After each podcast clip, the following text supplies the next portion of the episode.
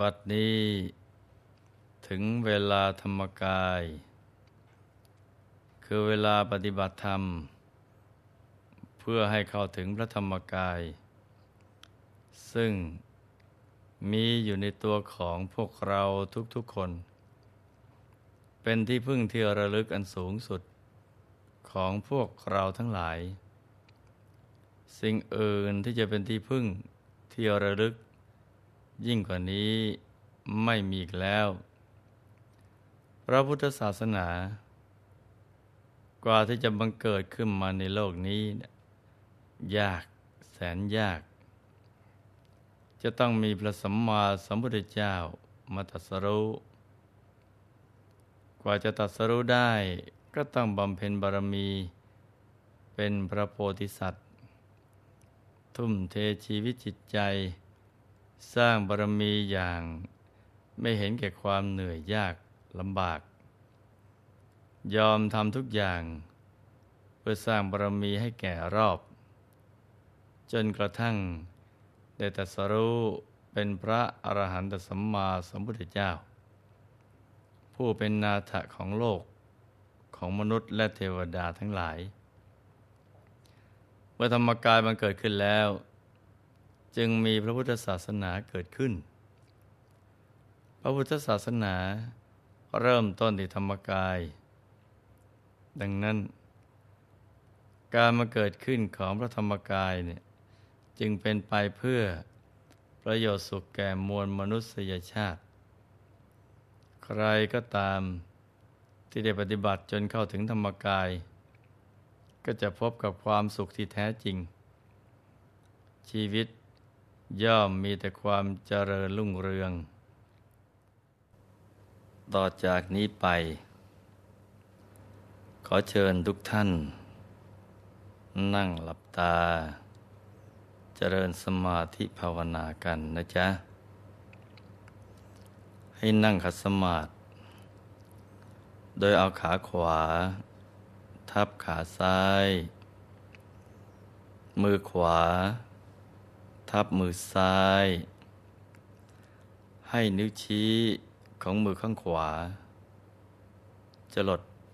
นิ้วหัวแม่มือข้างซ้าย วางไว้บนหน้าตัก พอสบายสบาย หลับตาของเราเบาๆ หลับตาคลอดลูก อสบายสบาย คล้ายกับเรานอนหลับ อย่าไปบีบหัวตา อย่ากกดลูกในตา ให้หลับตาพอสบายสบายนะจ๊ะ จากนั้นก็ขยับเนื้อขยับตัวของเราให้ดี กักคะเนให้เลือดลมในตัวของเรา เดินได้สะดวก เราจะได้ไม่ปวดไม่เมื่อย ให้กล้ามเนื้อทุกส่วนผ่อนคลายให้หมด แล้วก็ทำใจของเราให้ปลอดโปร่ง แช่มชื่น ให้สะอาดบริสุทธิ์ ผ่องใส นึกน้อมใจของเรา มาหยุดนิ่ง อยู่ที่ศูนย์กลางกาย ฐานที่เจ็ด ซึ่งเป็นฐานที่ตั้งถาวรของใจ ฐานที่เจ็ดนี้เนี่ยอยู่ที่ไหน สมมุติว่า เรานึกจิบเส้นได้ขึ้นมาสองเส้นนำมาขึงให้ตึง เส้นหนึ่ง จากสะดือ ทะลุไปด้านหลัง อีกเส้นหนึ่ง จากด้านขวา ทะลุไปด้านซ้าย ให้เส้นได้ทั้งสอง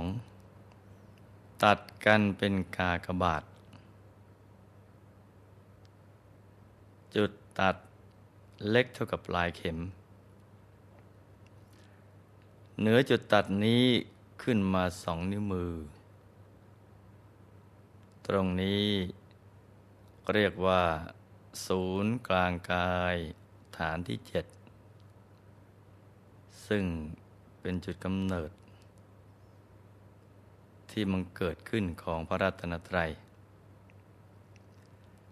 ให้กำหนดบริกรรมนิมิตขึ้นมาในใจ เป็นดวงแก้ว กลมใสบริสุทธิ์ ประดุดเพชรลูก ที่เจรไนแล้ว ไม่มีขีดข่วน คล้ายขนแมว โตเท่ากับแก้วตาของเรากำหนดก็คือการนึก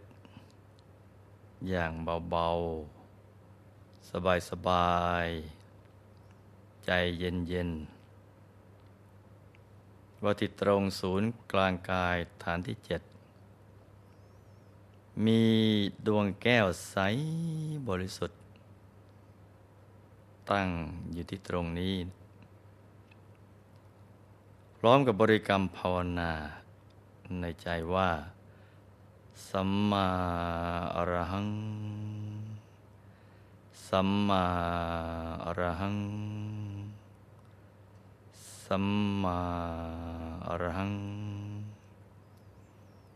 โดยเสียงของคำภาวนา ดังออกมาจากจุดกึ่งกลางของดวงแก้ว ภาวนาอย่างนี้นะไปเรื่อย ๆ จนกว่า ใจจะหยุดนิ่ง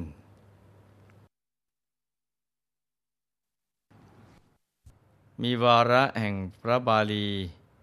ที่ปรากฏอยู่ในมณิกันตชาดกความว่าณตังเยยาเจยัสสะปิยัง จิคิงเส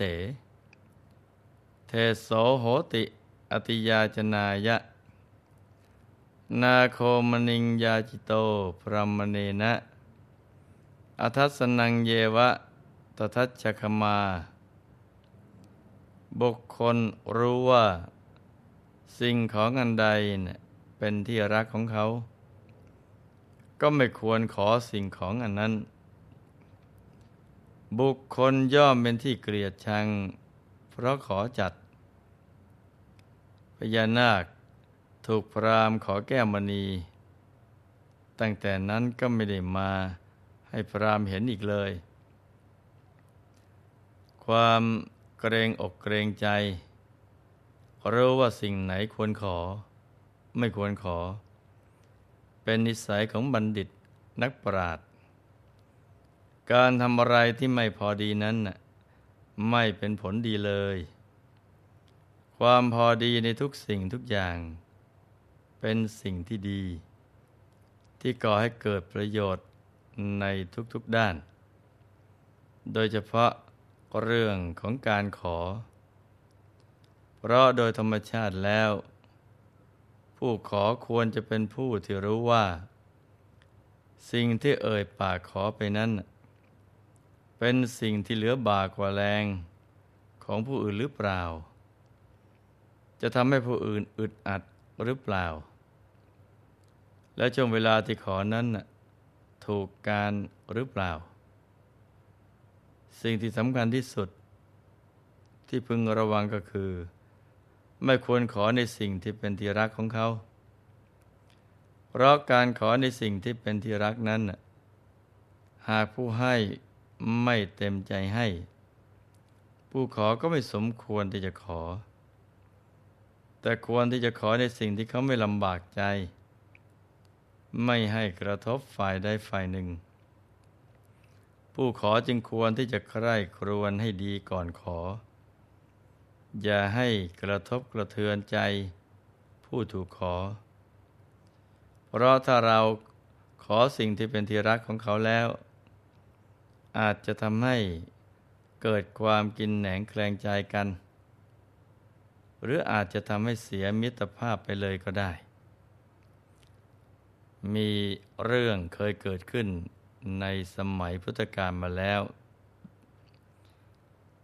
ภิกษุชาวเมืองอารวี พากันสร้างกุฏิแล้วถ้านเหล่านั้นก็เป็นผู้ที่มากด้วยการขอ อในทุกๆสิ่ง ไม่มีความพอดีเลย มีแต่จะเอาอย่างเดียวเท่านั้น ในช่วงแรก ๆ ญาติโยมทั้งหลาย ต่างก็พากันขนขวายในบุญ แต่พอถูกขอมากๆเข้า ก็เกิดอาการเอื่อมระอาขึ้นมา เพราะว่าภิกษุเหล่านั้นไม่มีความเกรงอก เกรงใจญาติโยมเลย บางครั้งก็ขอไม่ถูกการเมื่อชาวเมืองอารวีถูกภิกษุผู้ไม่รู้จักประมาณเบียดเบียน ก็เกิดอาการเบื่อหน่าย พอมองเห็นสมณะทั้งหลาย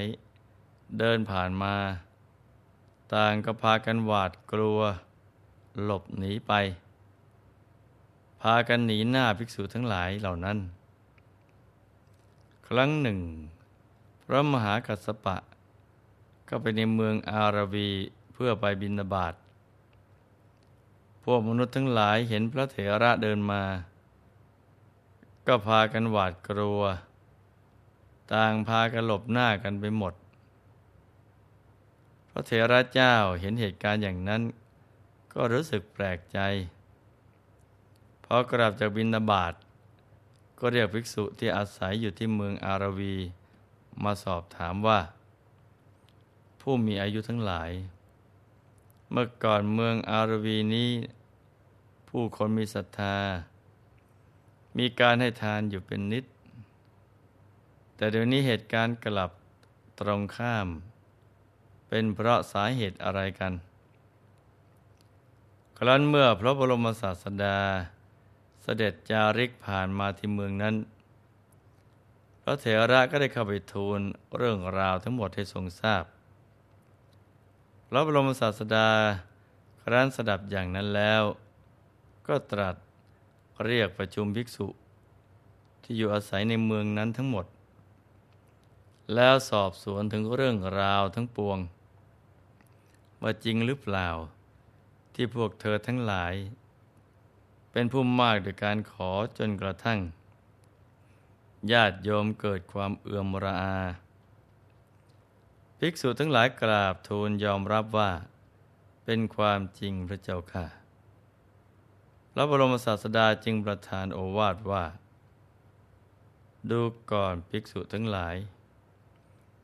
ขึ้นชื่อว่าการขอนี้เนะี่ยย่อมไม่เป็นที่ชอบใจ แม้แก่พวกนาคทั้งหลาย จะป่วยกล่าวไปใหญ่ถึงมวลมนุษย์ ผู้ที่หาทรัพย์มันด้วยความยากลำบาก แล้วพระองค์ก็ทรงนำเรื่องราวในอดีต มาตรัสเล่าว่า ในอดีตการพระบรมโพธิสัตว์บังเกิดในตระกูลพราหมณ์ เป็นตระกูลที่มั่งคั่งสมบูรณ์ ด้วยโภคทรัพย์สมบัติมากมาย พอพระโพธิสัตว์เจริญวัยขึ้น เที่ยววิ่งเล่นได้ ผู้มีบุญคนหนึ่งก็ได้มาเกิดในคันของมารดาพระโพธิสัตว์ เมื่อพี่น้องทั้งสองคนเจริญวัยขึ้น มารดาบิดาก็ได้เสียชีวิตลง จึงเกิดความสลดสังเวชใจ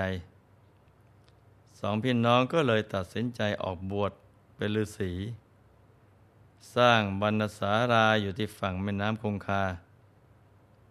อยู่มาวันหนึ่ง พญานาคชื่อว่ามณิกันทะออกมาจากนาคพิภพจำแรงเพศเป็นมานพน้อย เดินเที่ยวไปตามริมฝั่งแม่น้ำก็ได้เดินผ่านมาเจออาสมของ ฤาษีผู้น้อง พอเห็นนักบวชก็ไหว้ แล้วก็ถือโอกาสสนทนาธรรมกัน เป็นที่ถูกอกถูกใจกระทั่งเกิดความคุ้นเคยกันเป็นอันมาก หลังจากนั้นมาพญานาคราชก็หาโอกาส มายังสำนักของฤาษีผู้น้องบ่อย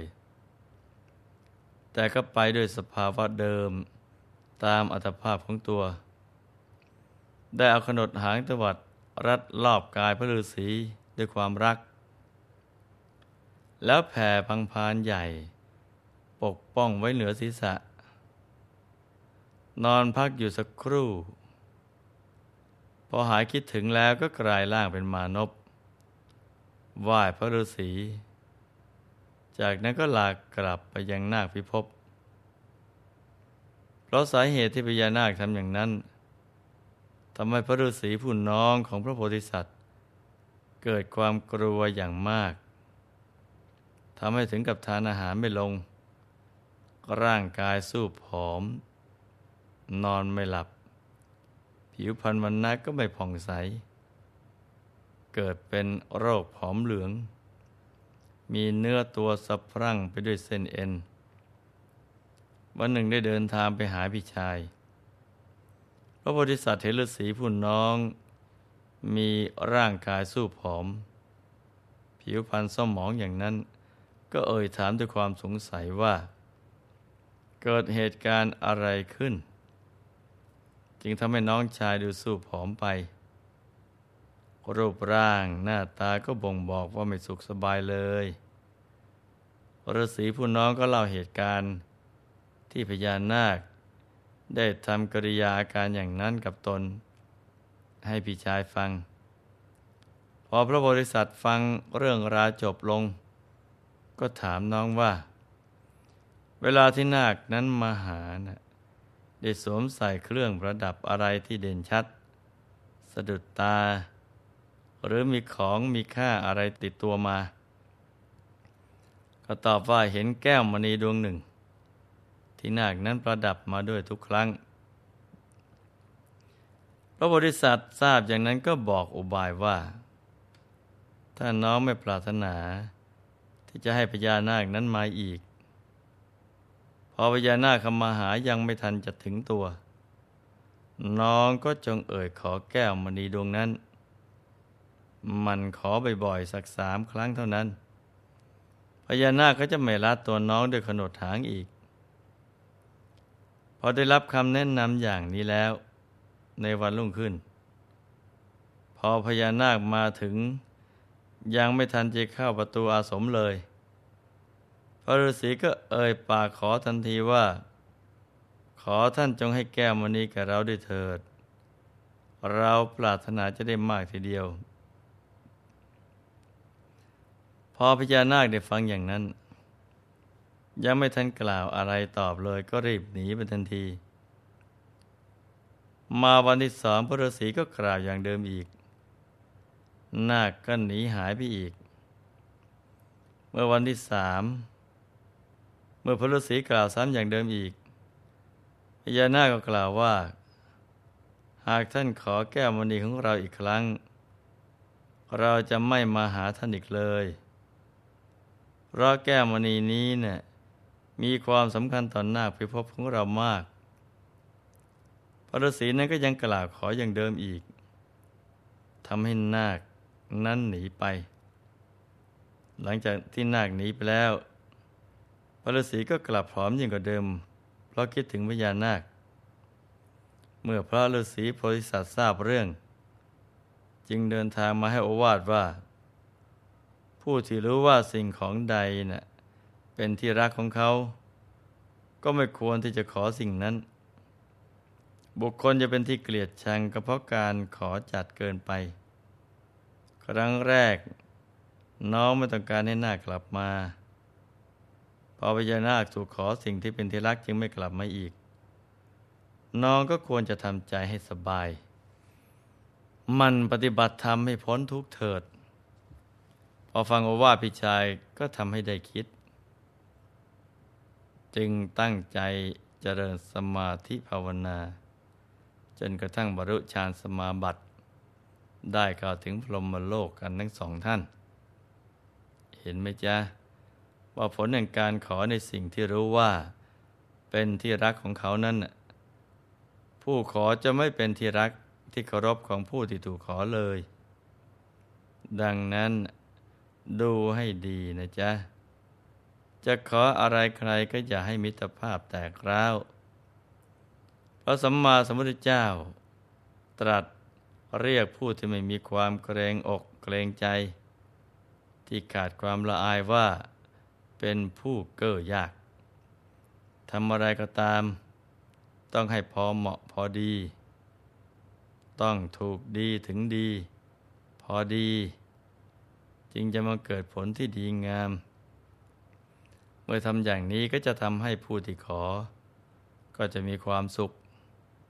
ผู้ที่ถูกขอก็เบิกบานใจ บุญบารรมีก็จะได้เพิ่มพูนกันไปทั้งสองฝ่ายนะจ๊ะ ในที่สุดนี้หลวงพ่อ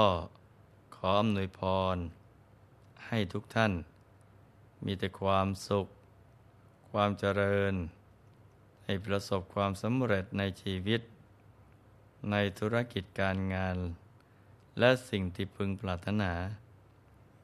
ให้เป็นมหาเศรษฐีผู้ใจบุญค้ำจุนพระพุทธศาสนา มีมหาสมบัติจักรพรรดิสมบัติอัศจรรย์ทันใช้สร้างบารมีในชาตินี้บังเกิดขึ้น ให้เป็นยอดกัลยาณมิตรของโลก ให้ครอบครัวอยู่เย็นเป็นสุข